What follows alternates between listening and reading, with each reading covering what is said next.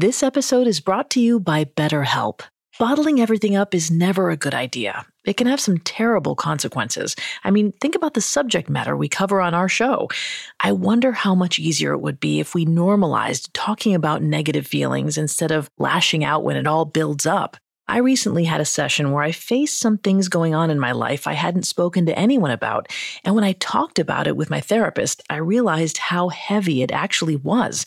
And I was able to see it in a different light, and it didn't feel as heavy anymore. When you need to talk, but you want a safe space for that conversation, I highly recommend BetterHelp. Even if you haven't experienced major trauma in your life, therapy is excellent for day to day positive coping skills and learning how to set boundaries. So if you want to give therapy a try, check out BetterHelp. It's entirely online, convenient, and flexible. It's also easy to get started. Just fill out a brief questionnaire to get matched with a licensed therapist. Get it off your chest with BetterHelp. Visit betterhelp.com slash serial killers today to get 10% off your first month. That's betterhelp, H-E-L-P dot com slash serial killers. Hear that? It's the sound of someone whacking the ground with a rake. Specifically, they're beating around the bush, which we've done enough of in this ad too, so let's get right to it. The new Moneymaker scratch off from the Ohio Lottery doesn't beat around the bush. Money Maker. Play the game and you could win money up to $2 million. With more than 88 million in prizes ranging from 50 to $500, Moneymaker cuts right to the cash. Lottery players are subject to Ohio laws and commission regulations. Play responsibly. It feels like we're all being told to go on this diet, take that supplement. Ozempic will give you depression, but you know what'll cure that? Weed. Or you could try to balance your hormones. At Science Versus, we're like, what the f is going on? Forget the crap online and listen to Science Versus. Just the facts. Oh, and a bunch of stupid jokes. What is a ghost's favorite fruit? Blueberries. That's Science VS. New season out on Spotify soon. Due to the graphic nature of this killer's crimes, listener discretion is advised. This episode includes dramatizations and discussions of murder and assault that some people may find offensive. We advise extreme caution for children under 13. Evil is a word thrown around quite a bit these days. The rather loaded word is used to describe everything from movie villains to opposing political beliefs to backstabbing teenage friends. But what exactly makes something evil? Is someone evil if they commit a terrible crime but are not mentally sane enough to know it was terrible? Is a murderer unconditionally evil, regardless of intentions and personal background? Is an evil person unforgivable? Or can they ever change? Today, we continue our dissection of Gary Ridgway, the most prolific serial killer in the history of the United States. As the murderer of at least 49 women, Ridgway would easily be considered evil by just about everyone. Yet, we will continue analyzing his specific crimes as well as his retroactive claims in search of a better answer to these questions. What precisely qualifies something as evil? And exactly how evil is Gary Ridgway? We have the scale, say 1 to 5, and 5 being the worst possible evil person that could have done this kind of thing. Gary, where do you fall on that scale? I'd say 3. For one thing is, uh, I killed him. I didn't torture him.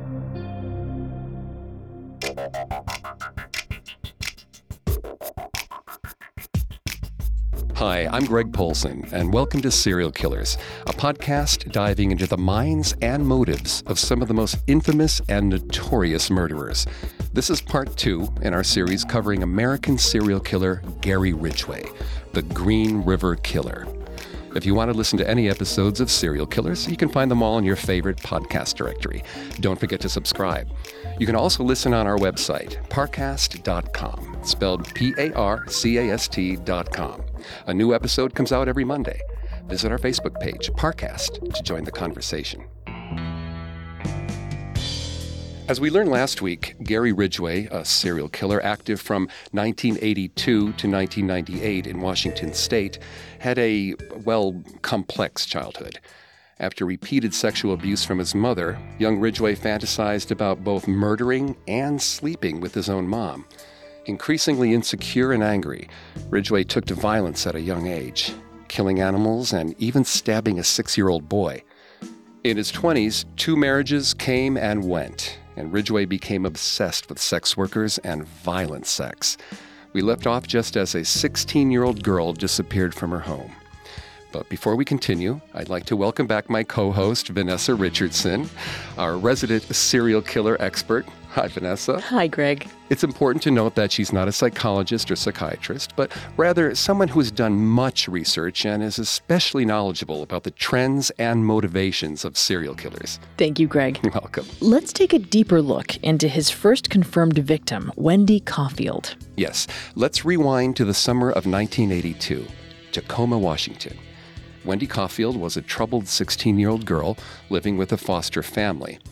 Though young, Wendy had been working as a sex worker along what is known as the SeaTac Strip, a small area of Washington's Highway 99 filled with strip clubs, cheap hotels, and many sex workers. On July 8th, Wendy left her foster home, never to be seen again. She mysteriously disappeared, and her friends and foster family were unable to find her or contact her for days. Exactly one week later, on July 15th, two young boys rode their bikes through King County. Right out of an 80s film, one of the boys noticed a large floating object in the river beside them. Both boys hopped off their bikes to investigate. What they found was deeply disturbing. Something far worse than anything in the movies. Wendy Coffield laid naked, lifeless. Her clothes were tightly tied around her neck, and her body was blue. This, of course, was the first confirmed murder of Ridgway. Mm-hmm. First confirmed murder. Does that imply Ridgway likely murdered other women before her? Mm, it does. Of the women Ridgway would eventually be tried for killing, Wendy was the earliest victim. Yet, even Ridgway himself believes he previously murdered three other women. Ridgway eventually described to police how he thinks he left these three women's bodies in the middle of public streets and parks. But when he did not hear any media reports of these killed women, he thought they must not have been dead. Ridgway also said it was very possible that he murdered women throughout the 70s. Vanessa, how is it that Ridgway doesn't remember these early murders? Surely murdering someone, especially for the first time, would be, well, a memorable occasion. Yet Ridgway claims to not even know which decade his murder spree began in. I don't know how it ha- happened with the first one. Maybe the first one I choked like this, but I, I don't. I don't remember how I did the very first one. I just don't. You had said your memory, when it comes to all of the women you took, was gone. Our memory is not. In your words, you said that they didn't mean anything to you, but she meant everything to us. I agree with you, Greg. It's shocking and hard to believe that anyone could forget about someone they murdered. If we do assume that Ridgway is telling the truth, that he does not remember his first killings. In this case, I'm confident that he's telling the truth. He eventually explicates the gruesome and specific details of dozens of murders, so I don't see why he would lie about the first few kills. Mm, Yes, I agree that Gary Ridgway does, in fact, seem to genuinely not remember his first murder. So then the question is how? How can he not remember? Firstly, I feel we can rule out the possibility of dissociative amnesia. Amnesia, as in he forgot his crimes due to trauma? Yes, but dissociative amnesia specifically refers to memory loss that is caused by psychological issues rather than physical damage to the brain. In this case, dissociative amnesia would refer to Ridgway repressing his memories due to the psychological trauma induced by killing someone. Scientists have actually done studies on murderers who claim to have dissociative amnesia about the act they committed, and it does, in fact, seem possible for some people. However, in Ridgway's case, we know that he does remember the vast majority of his murders. He hasn't entirely repressed memories of murder, instead, he's just lacking specific details like names and dates. Yes, it doesn't seem like he blocked out a traumatic event. Rather, his memories of the murders seem to have simply faded, as normal memories do. And that leads me to my main hypothesis. Perhaps his lack of memory for his first murder is a symptom of his extreme cruelty and inhumanity. His murders were simply not a big deal to him. Let me explain. You probably don't remember the first time you stepped on an ant or broke a branch off a tree, right? Right. Well, Ridgway might have had such little empathy and so much disregard for human life that his first murder simply did not feel like that big of a deal. This event naturally just faded in his mind over the course of 20 plus years. To Ridgway, killing a sex worker may have been like stepping on an ant. Hmm, though disturbing, that would make sense. It is odd, however, that he remembered details of his teenage years as he stabbed the six year old boy and suffocated the cat, but he can't recall any specifics of his first human murders. Hmm, well, that is peculiar indeed. Perhaps the big deal to him was these first acts of childhood violence. Maybe he remembered those as his first instance of straying away from normal behavior. By the time he was an adult, he may have spent so many years living with violent fantasies and violent acts that these first murders just blended in with the rest of his life and were easily forgotten. So, in sticking with your analogy, he did remember the first time he stepped on an ant, but he didn't remember the first time he killed a grasshopper. Exactly. Okay, well, whoever his first victim was, let's take a look at what actually sparked his first kill. Ridgway oftentimes blamed his second wife, their bad divorce, and also the women he dated after this marriage. There might have been a hell of a lot less people dying if I had a, a nice woman to go home uh, go home to. However, it seems unlikely that a rather typical divorce could have been the primary factor spawning his mass murder spree. Vanessa, what do you think sparked this first murder? Based on what we already know about Gary Ridgway, I agree with you. In his mind, the divorce may have been the most tangible event that led to murder, but it's unlikely that it was actually the cause. I believe that in reality, his descent into violence was gradual over many, many years. As with most serial killers, there usually isn't a singular event that incites them. They usually have violent urges throughout their childhood that progress and progress until they just can't hold back anymore. Yes, and we do know that this was the case with Ridgway. What started as murderous fantasies about his mom progressed into violence toward animals, then children. And even in his marriages, he became increasingly violent, demanding more violent sex. Exactly. And this theory of slow progression into murder especially makes sense if we view Ridgway's obsession with sex and violence through the lens of addiction. Picture someone with an addiction to, let's say, gambling. It may begin as casual curiosity and fun, but soon $5 blackjack loses its excitement. Over time, the gambler must keep increasing his stakes. Just like a drug addict who chases the next high in constant search of an unattainable satisfaction. Right. And in considering human sexuality, people's attractions, fantasies, and fetishes usually do not stay consistent. Rather, they change and grow in severity over time. Many people naturally become bored with routine and graduate onto more intense and extreme fantasies and sexual practices. So, you're hypothesizing Ridgway first murdered because he was bored of sex with his girlfriends? Well, to an extent, but it's more complicated than that. If we look at Gary Ridgway's history with sex workers and affairs, those desires also drastically progressed over the years. He first used sex workers while in the Navy in his early 20s. Married to his second wife in his mid 20s, he continued using sex workers even when he was home and sexual with his wife. He needed even more sex than previously, and then his sex drive seemingly reached a high after his second divorce as he maintained several girlfriends simultaneously and used sex workers. He couldn't control his sex drive, and he had to keep climbing and climbing. When you parallel this with his increase in violence since childhood, his first murder makes a bit more sense. So, rather than a snap into violence per se, you believe it was just the next level of his increasing addiction. But how does his hatred of sex workers factor into this equation? I killed so many women, I have a hard time keeping them straight. I wanted to kill as many women I thought were prostitutes as I possibly could. Is that true? Yes. I picked prostitutes because I thought I could kill as many of them as I wanted without getting caught. It is clearly undeniable that Ridgway hated sex workers and that this anger factored into his murderous rage. But in analyzing what initially set Ridgway off to the point of murder, I still find it hard to believe that it was a single incident with a sex worker that made him so angry. If it was an angry outburst, Ridgway would more likely remember it. I agree. Once his progression to murder began, it unfortunately continued at an unprecedented rate. Wendy Coffield, his first victim, went missing on July 8, 1982. And between July 8th and September 26th of the same year, as many as 10 more girls would go missing. We'll return to our story in just a moment. And now, back to serial killers.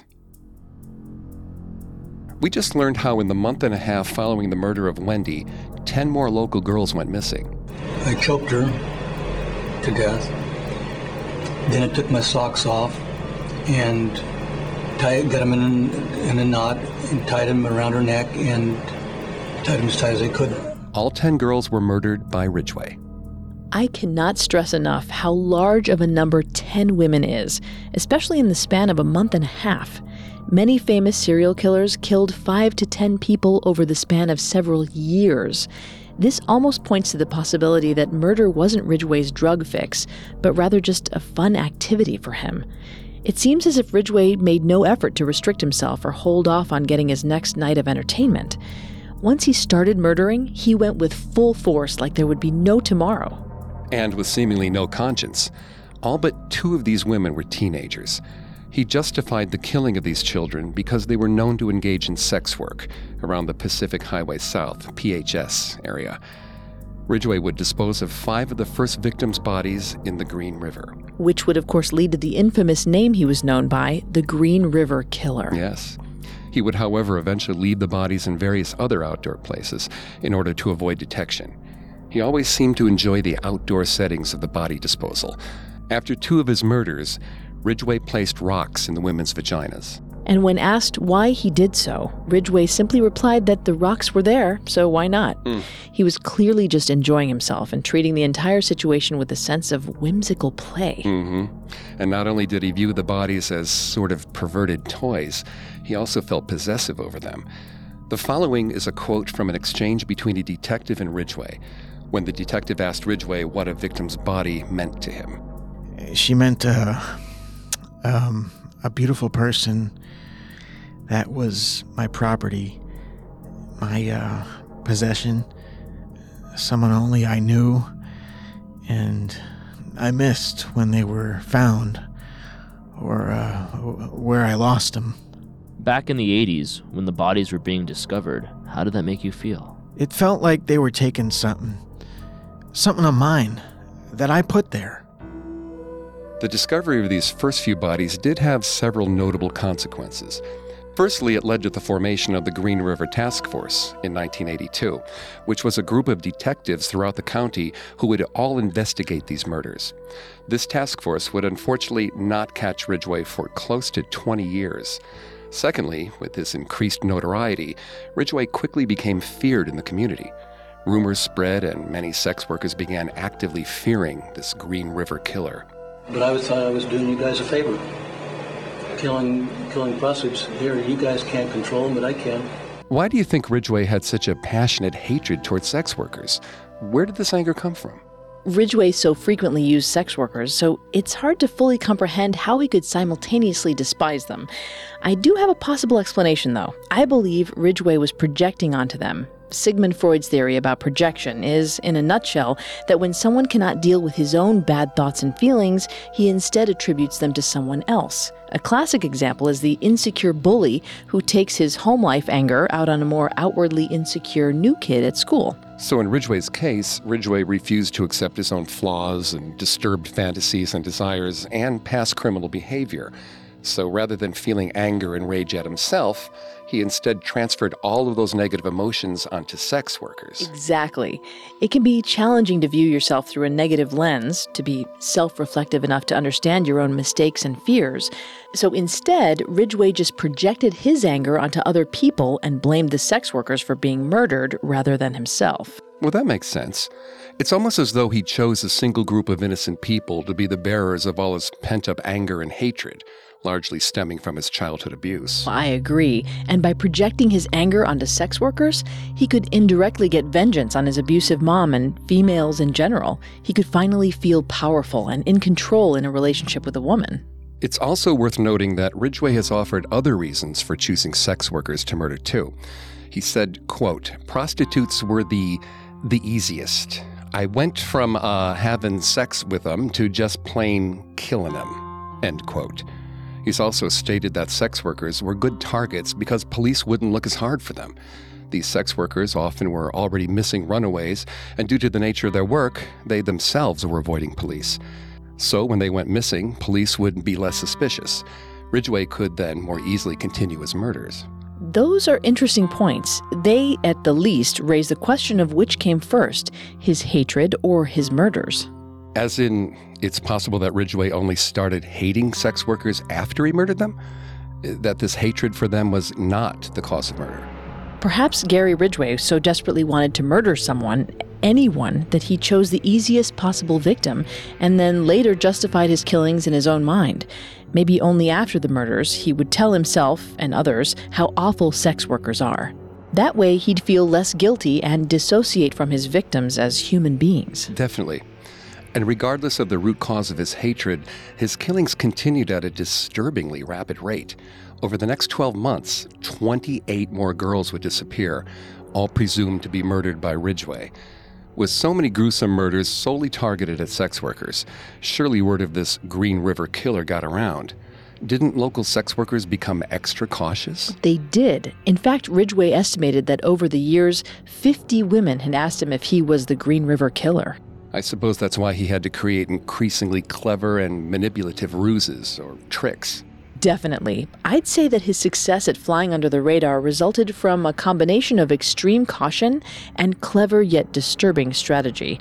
In terms of caution, Ridgway was firstly very careful in choosing women and would spend hours before and after work driving around looking for the perfect victims.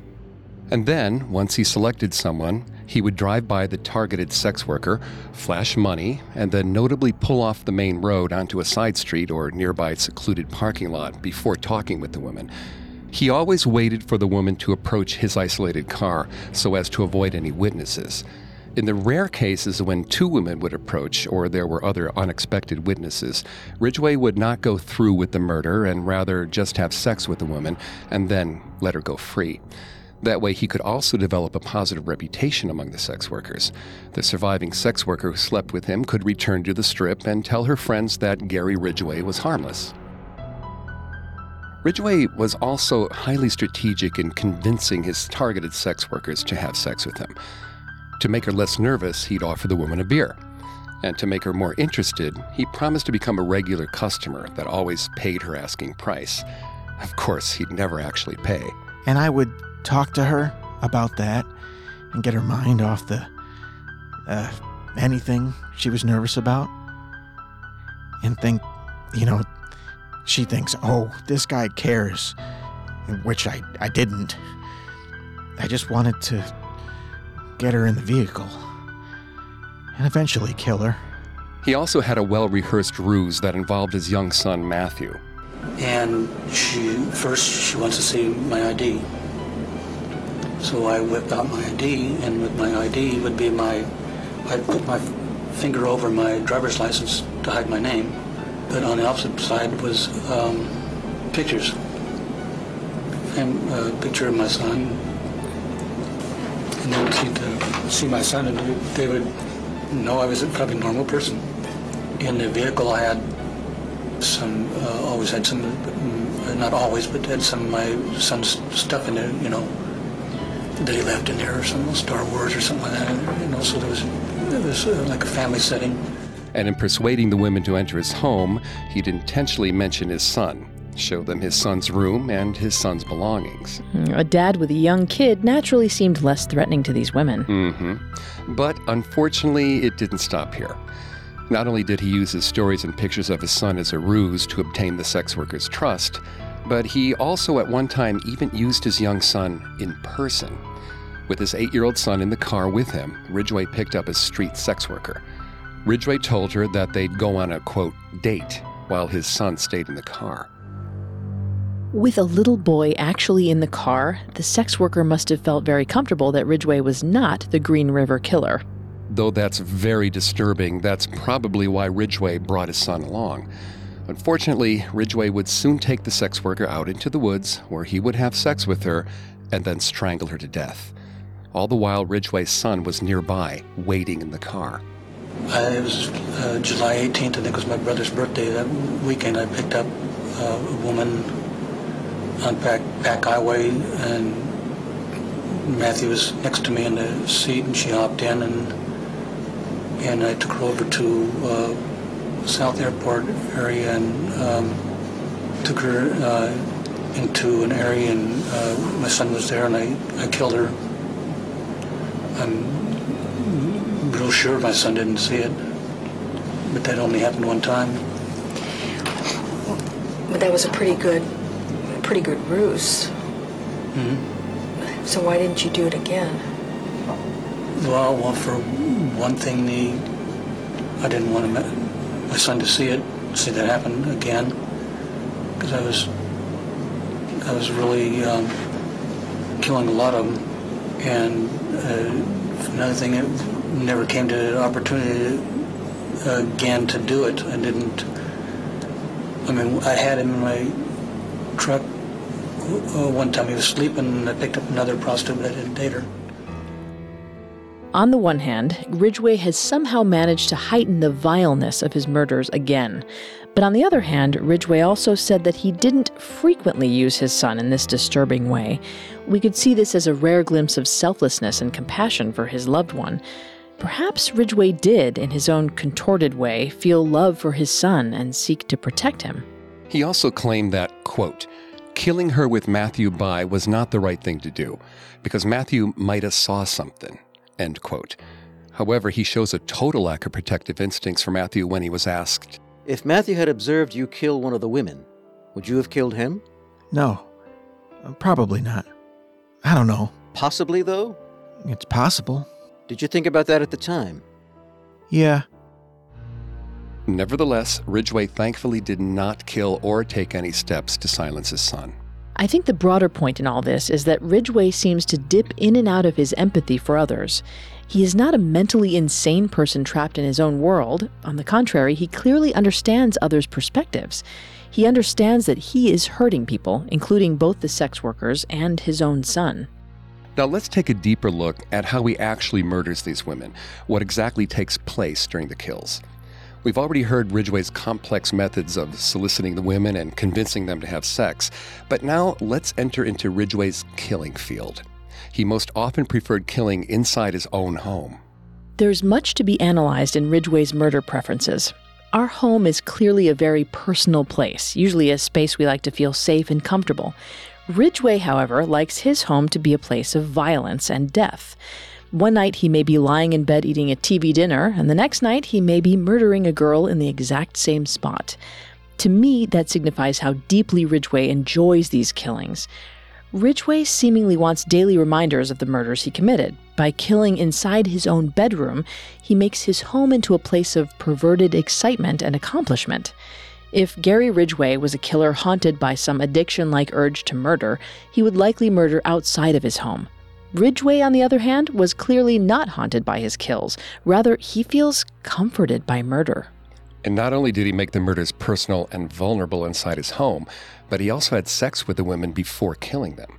He told them that he could only orgasm when performing doggy style from behind. After he was finished, the women would. And so she raised her head up, and that's when I put my arm around her, my right arm, and started choking her. And as he choked them to death, they'd sometimes struggle and plead with him, reminding him of their daughters at home, of their families. But Ridgway didn't care. He just pulled his arm tighter around their necks. And sometimes Ridgway would tell the women that he'd let them go if they'd stop struggling. Several of them complied, but that would only make them easier to strangle. Choking them by hand is yet another interesting preference. If we contemplate the many methods of murdering someone firearm, knife, poison strangulation is clearly the most personal and up close. Ridgway clearly wanted to feel the moment, feel the death, and be as close as possible to what he considered the excitement. According to one study, for a serial killer, the most common method of killing is by firearm.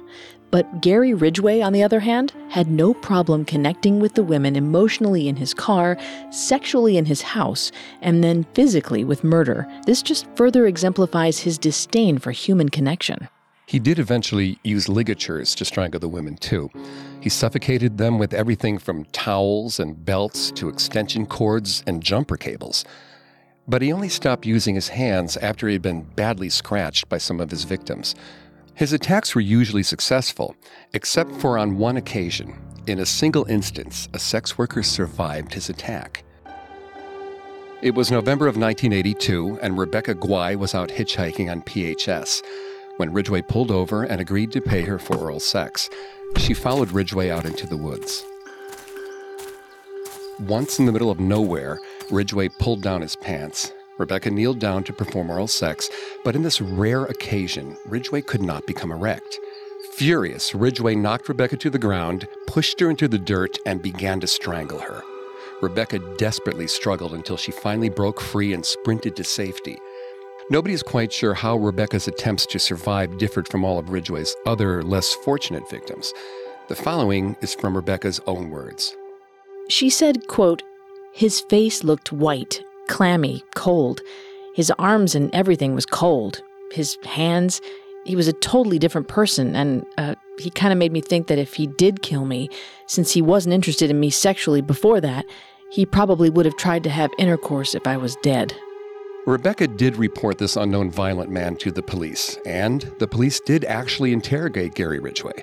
But Ridgway successfully lied that he only choked her in response to her biting his penis. He insisted that he had no intention of hurting her. Rather, the choking was a simple instinctive response to her alleged violence. According to the detective, Rebecca did not wish to further pursue the case, so Ridgway was not charged and the issue was dropped. As Rebecca hinted at, it was this incident of sexual dysfunction that possibly sparked Ridgway's desire to have sex with dead bodies. Gary Ridgway has admitted that a few days after this incident with Rebecca, he had post mortem sex with several of his victims in the woods. Some of these women's bodies had even been so decomposed that maggots were covering their corpses. That would be a. Uh, that would be a good day. An evening or after I got off work and go have sex with her. And that'd last for one or two days till couldn't. Uh, till the flies came. And I'd bury 'em and cover 'em up. Um, then I'd look for another. And soon, his necrophilic urges became even stronger. On one occasion, after a kill in the forest, Ridgway quietly exited his truck, walked about 30 feet away to the deceased body, and then proceeded to have sex with the corpse, all while his son slept in the car nearby. I have to wonder why Ridgway couldn't have simply waited until he dropped his son off at home. I agree. Perhaps his urge for sex was just so strong that he felt he couldn't wait. Well, what do you think might have led Ridgway to engage in necrophilia in the first place? I think there are likely several factors at play here. For one, Ridgway himself claims that he became sick of the hassle of finding new women to kill. He, quote, spent hours looking, looking, and looking for other women to kill, and a lot of gas and everything, end quote. He also said that he had a burden of having to dispose of the bodies after the murders. So, he had intercourse with dead, decaying bodies just out of laziness? Uh, that seems rather irrational. I agree, and I don't believe that could be the entire reason. This is yet another example of Ridgway's changing, progressing sexual and violent fantasies. His fetishes and desires are constantly becoming more extreme. Like we previously discussed, he's like an addict who keeps searching for a stronger and stronger fix to his insatiable urges. Now his addiction takes on the form of his new disturbing pleasure. And yet again, this pleasure involves an extreme amount of power and control. I don't think he could find a way to assert more dominance over a woman if he tried. Right. For these reasons, Ridgway kept careful note of where he left his victims' bodies.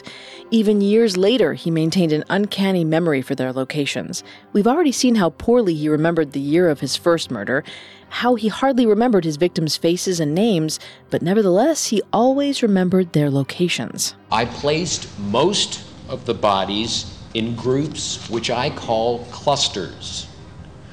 I did this because I wanted to keep track of all the women I killed. I liked to drive by the clusters around the county and think about the women I placed there. And for the women that he didn't have post mortem sex with, he found other ways of keeping them present in his mind. His routine after killing was to strip his victims of clothes and evidence and then steal their jewelry. Ridgway would then leave this jewelry in the women's bathroom at his work.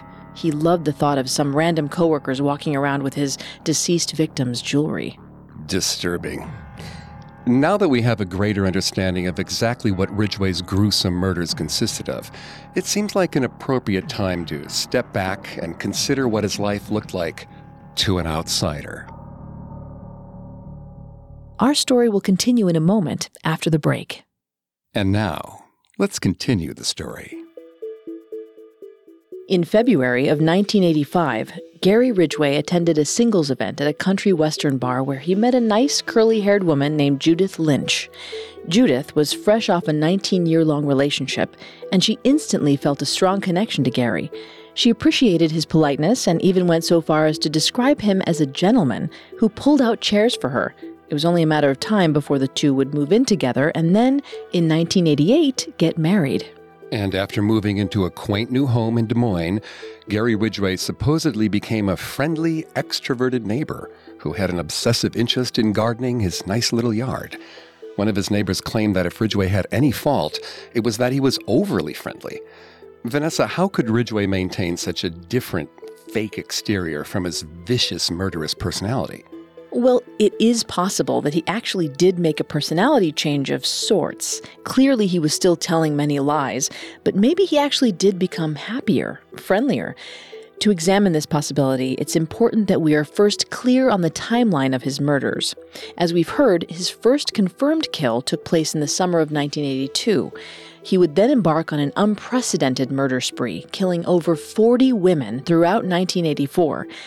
Interestingly, the frequency of his confirmed murders plummets by 1985, the same year that he met his future wife, Judith. So, are you implying that meeting Judith somehow stopped his desire to kill? It could have been a factor, but another important aspect is that in 1984, the police seemingly came closer and closer to discovering him. In 1984, the Green River Task Force even gave Ridgway a lie detector test, which he passed. I was. I just was. Excuse me. I just uh, relaxed and uh, took the polygraph. I mean, I didn't practice or anything, just relaxed and answered the questions. And whatever came out, came out. I mean, they weren't precise, or I, I don't know what the deal was. Uh, maybe I was too relaxed? How did he manage to pass those? Well, to this day, lie detector tests are inadmissible in court because it is clearly very possible to deceive them. Lie detector tests use various measurements to sense an increase in nerves, stress, and anxiety. Gary Ridgway has already shown that he hardly felt any anxiety when brutally murdering many women, so it's doubtful that a few simple questions would spike his nerve levels. Sociopaths and people with antisocial personalities specifically can typically pass a lie detector test even if they are lying. Hmm, that's interesting. Either way, Ridgway clearly knew that the police were increasingly suspicious of him. Yes, and with his budding new relationship with a loving woman, perhaps Ridgway decided he liked his life as is. Maybe he sought to stop, or at least slow, his murder spree so as to maintain his current free life. From my understanding, it was not that Gary Ridgway necessarily realized his wrongdoings or wished to become a better person, but rather he just gained a new set of priorities and now he cared more about his freedom than he did about murdering. Especially because he did continue to murder post 1984. Though at a much slower pace than before, he did still murder at least four women after meeting Judith two women in the late 80s, one woman in 1990, and a fourth and final confirmed victim in 1998. Thus, Judith was not only married to a man who murdered countless women before they met, but she was also living with a man who continued to murder. Vanessa, how could Judith be so unaware of the disturbing truth about the man she spent every day with? It is rather shocking, especially for Judith, as you can imagine. To Judith, they had lived a nice, quiet life in which her husband simply left early for his job as a truck painter and then returned late at night. That was nothing abnormal, and she was pleased he had such a great job. And unlike with his past relationships, Ridgway was also always caring and affectionate towards Judith, supposedly never showing her his violent side. So it does seem possible, to an extent, that any person in Judith's shoes might have trusted Ridgway, a practically professional liar who even deceived a lie detector test. Nevertheless, I think there was also an undeniable level of denial from Judith. She has said that she was partially aware of Gary Ridgway's deeper, mysterious issues as he occasionally lacked affection and retreated inwardly. And beyond that gut instinct, she knew for a fact that detectives were investigating Ridgway as a suspect in the Green River murders, and also that the police had even searched his home in 1987. According to Judith, she justified this in her mind by telling herself that Ridgway must have just looked like somebody. Regardless, if one thing is for sure, Ridgway was unfortunately a master liar and manipulator. He also managed to deceive the police for decades. That's right, and with the police more than with anyone, Ridgway had to use intensive, clever tactics. Mm-hmm. For starters, he showed a deep comprehension of forensic evidence as he disposed of his victims' bodies. If a victim scratched him, he would cut her fingernails before disposing of her. And also, on one occasion, when he noticed that his truck left tire marks near his dump site, Ridgway went so far as to replace all of his tires. That's such an interesting fact, and we can see the lengths that Ridgway went to so he could avoid capture for so long. And beyond that careful planning, Ridgway managed to make himself appear to be innocent. He never fit the profile of a serial killer, as he remained in relationships with a steady career with perfect attendance. And even when the police searched his house, they found no signs of trophies of his kills. Ridgway kept no lasting evidence from his murders, likely because he planned ahead so as not to be caught. He also engaged in more active deception of the police as he even planted evidence. At the dump sites of his victims, he scattered cigarette butts since he never smoked. At one crime scene, he scattered airport motel pamphlets, implying he was a traveler, and in hopes of convincing the Green River Task Force that the killer had continued traveling south to Oregon. Ridgway even drove the remains of several women from the spot of their murder in Seattle all the way to Portland. Once again, his son was in the car with him as he transported these women's dead bodies. His son, however, remained clueless to the true point of their road trip. After Ridgway dumped their bodies in Portland, he drove himself and his son back to Seattle. And in the coming months, as Portland police found these murder victims, they alerted Washington's Green River Task Force. The task force then gave extensive consideration to the idea that the Green River killer had just moved to Oregon.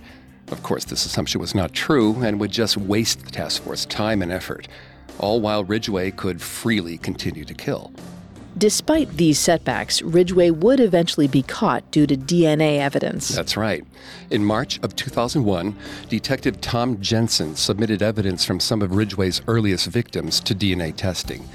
Forensic scientists soon discovered several matches between the DNA found on various victims and Ridgway's DNA, which had been collected during the search of Ridgway's house 14 years earlier in 1987 we were actually looking for blood types, and uh, we got blood types, uh, but uh, we uh, saved the samples and saved the evidence, and uh, fortunately for us, science developed uh, DNA, and we were able to make matches on three of the bodies found here in Seattle.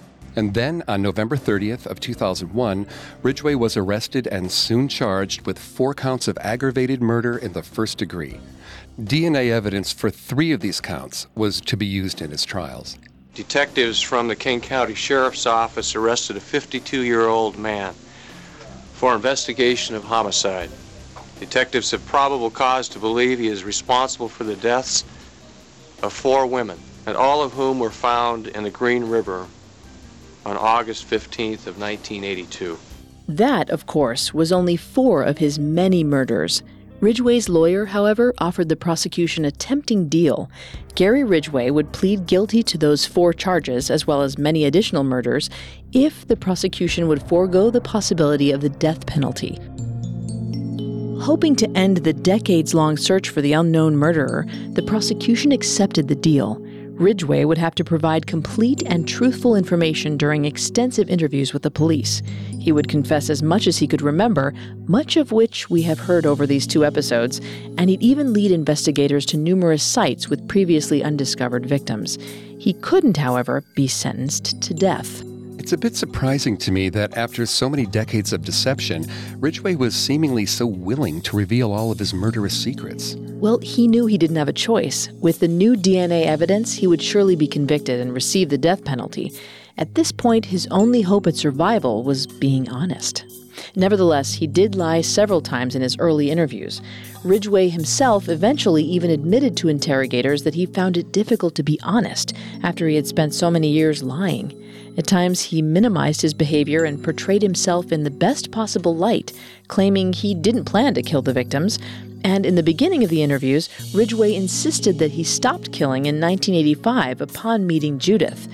However, in future interviews, he continuously changed this detail. The last year that he killed someone became later and later. He'd finally reveal that he did, in fact, murder in 1998. The following is a news update as the public anxiously tracked Ridgway's confessions. Since Ridgway reportedly began cooperating, searchers have found four sets of decades old human remains in brushy areas around Seattle and identified three of them. A source says Ridgway also confessed to a killing as recent as 1998 and another in 1990. Moreover, Ridgway would eventually be completely honest, fully admitting to his cold blooded murder of countless young women. Yet, even as he confessed, he clearly still felt proud of his murders. You can put her on the list of mine, but I'm not going to. I'm not going to say I killed her, because I didn't kill her. Why, if it isn't mine? Because I have pride in in what I do. I don't want to take it from anybody else. It was only a matter of time before Ridgway would be charged for the murder of 48 women, and one more at a later date. You wish to plead guilty to 48 counts of aggravated murder as charged in the second amended information. Is that true? Yes, I do. Gary Ridgway was sentenced to spend the rest of his life in jail with no possibility of parole. To this day, Judith can hardly believe that she loved the man guilty of such heinous crimes. She has faced an unthinkable amount of public shaming, embarrassment, and pain. After Gary confessed, she stopped visiting him in jail and ceased all contact. She even changed her appearance, her name, and went into reclusive hiding for several years. Now she lives a quiet life, and she has said that she's unsure if she could ever trust a man again, let alone fall in love again. And so we're brought back to my initial questions. Exactly how evil is Gary Ridgway? Is someone evil ever forgivable?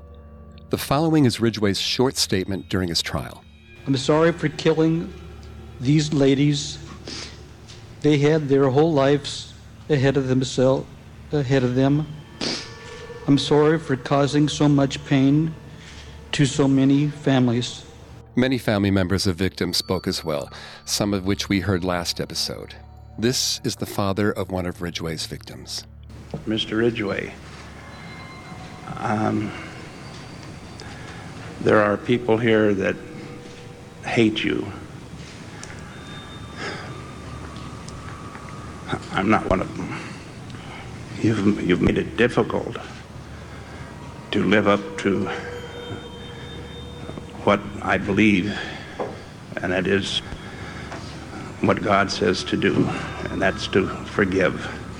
You are forgiven, sir.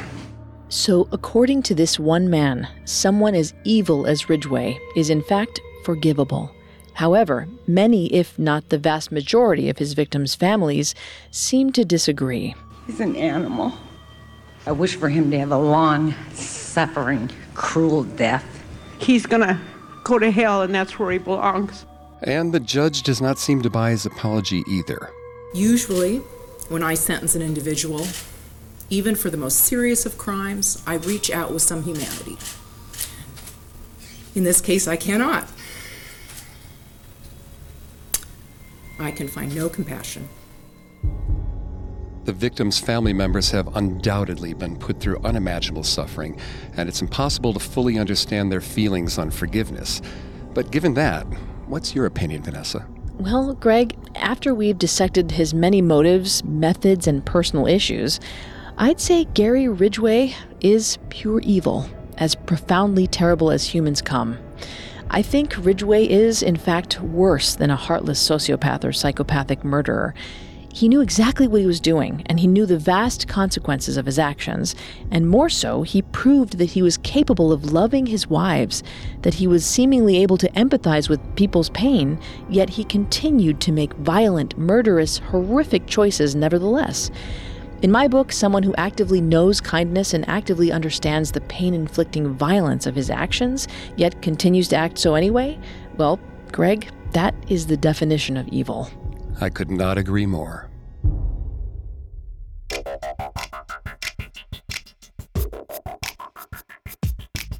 Thank you for joining us over the last two weeks as we trace the life of Gary Ridgway. Don't forget to subscribe to Serial Killers on iTunes, SoundCloud, Stitcher, or any other podcast directory, or through our website, parcast.com. That's P A R C A S T.com. A new episode of Serial Killers comes out every Monday. Please let us know what you think and join the conversation on our Parcast Facebook page. You can tweet us at Parcast Network. That's P A R C A S T Network. As always, we thank you for listening. Have a killer week. Serial Killers was created by Max Cutler and developed by Ron Cutler. It is a production of Cutler Media and is part of the Parcast network. It is produced by Max and Ron Cutler, sound designed by Ron Shapiro, with production assistance by Joel Stein and Maggie Admire. Serial Killers is written by Ryan Elkins and stars Greg Polcyn and Vanessa Richardson. The amazing cast of voice actors includes, by alphabetical order, Mike Capozzi and Steve Pinto.